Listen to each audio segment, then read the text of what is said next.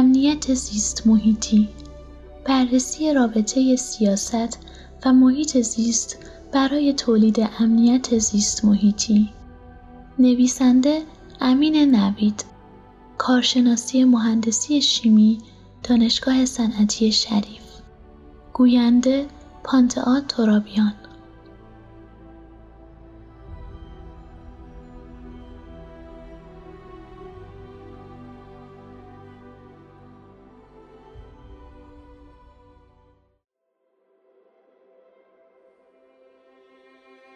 انسان در دوره های مختلف همواره در حال بهره برداری از طبیعت بوده و نیازهای گوناگون خود را با آن رفع کرده است چرا که خود نیز جزی از طبیعت بوده این بهره برداری گاهی مسالمت آمیز و گاهی همراه با خشونت و از بین رفتن جانداران و یا محل زیست آنها بوده است در گذشته های دور او این کار را گاه با نیروی خود و گاهی با قدرت حیوانات انجام می‌داده.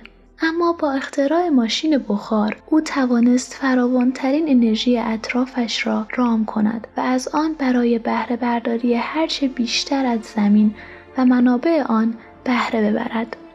این بهره برداری تا جایی فزونی یافت که تعادل را در نظام طبیعت به هم زد. قافل از آن که خود انسان نیز جزی از آن طبیعت است و به دلیل وجود تعادل در آن پرورش یافته. با به هم خوردن این تعادل زندگی خود انسان نیز تحت تاثیر قرار گرفته است و این باعث بروز نارضایتی هایی در سطح جوامع گردیده برای مثال با گرمایش جهانی اقلیم ها دچار تغییر می شوند و این تغییر به شکل های مختلف خود را نمایش می دهد.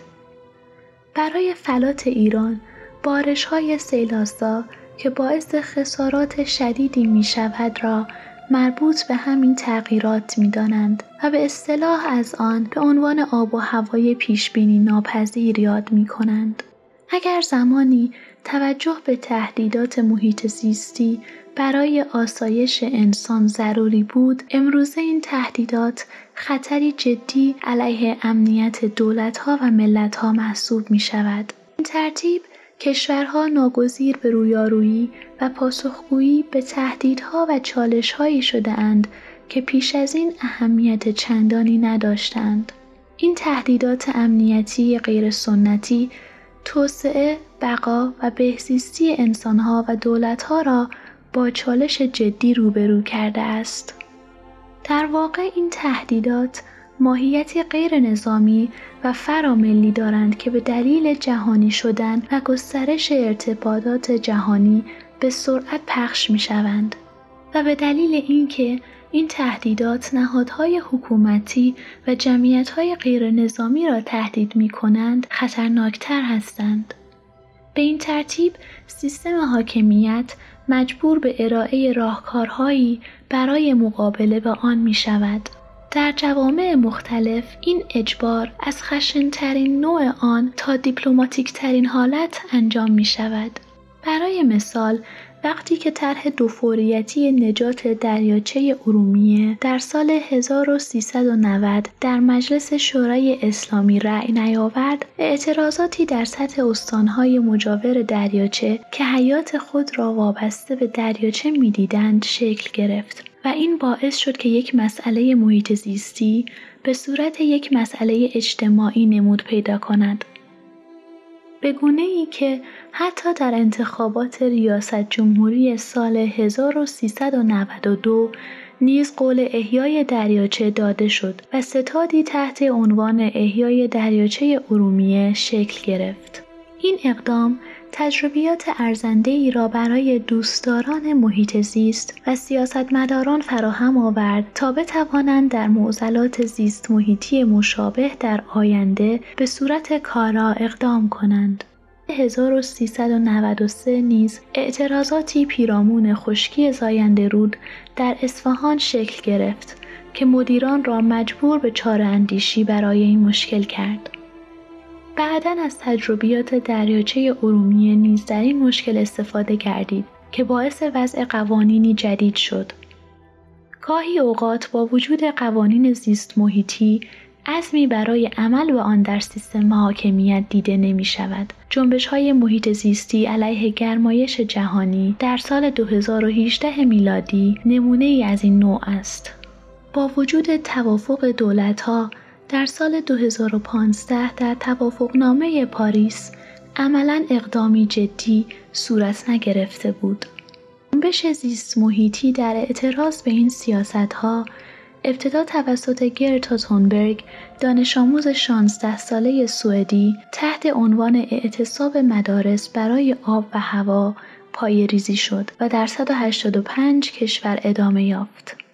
هرچند در اکثر کشورها این اعتراضات جنبه فردی داشت از افزایش تراز آب در جزایر سلومون و زباله های سمی در آفریقای جنوبی گرفته تا آلودگی آب و هوایی و زباله های پلاستیکی در هند و گسترش زغالسنگ در استرالیا اما پیام کلی همه آنها یک موضوع بود.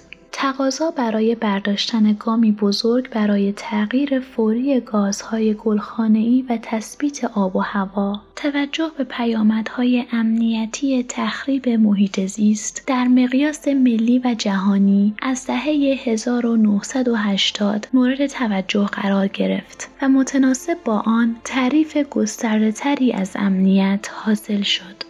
تهدیدات حاصل از تخریب محیط زیست مانند تغییرات اقلیمی، کاهش منابع، بلایای طبیعی، بیماریهای واگیردار، کمبود مواد خوراکی و افزایش طوفان‌ها و سیلاب‌هایی که حاصل فعالیت‌های انسانی هستند، باعث رکود اقتصادی، بیثباتی سیاسی و اجتماعی، افزایش حاشیه نشینی شهرها، رقابت‌های قومی کشمکش های سرزمینی، جنگ های داخلی و غیره می شوند. این موضوع باعث پیوند محیط زیست با امنیت، سیاست و فوریت در پاسخ به مسائل زیست محیطی و افزایش امنیت شده است. شاید بارزترین مثال برای پیامدهای عدم توجه به مسائل محیط زیستی و اصول توسعه پایدار کشور سوریه باشد.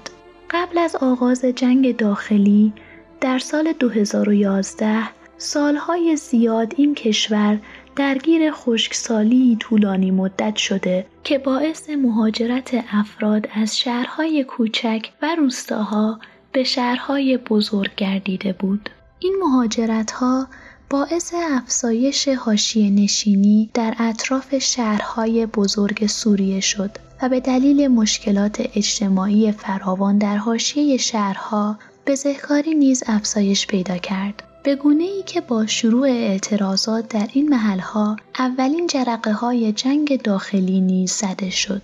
به دلیل پیچیده و خطرناک شدن مشکلات زیست محیطی به نظر می رسد امنیت جوامع و ملتها در گروه حل این مسائل است. این وابستگی باعث گرایش ملتها به دولتهایی که رویکردها و راه حلهای زیست محیطی دارند شده است. همچنین تجربه حاصل از شیوع ویروس کرونا این گرایش را نیز در سطح بین المللی شدیدتر کرده و این امید را به وجود آورده است که دولتهایی که به قدرت می‌رسند بیشتر به اصول محیط زیستی و توسعه پایدار بپردازند.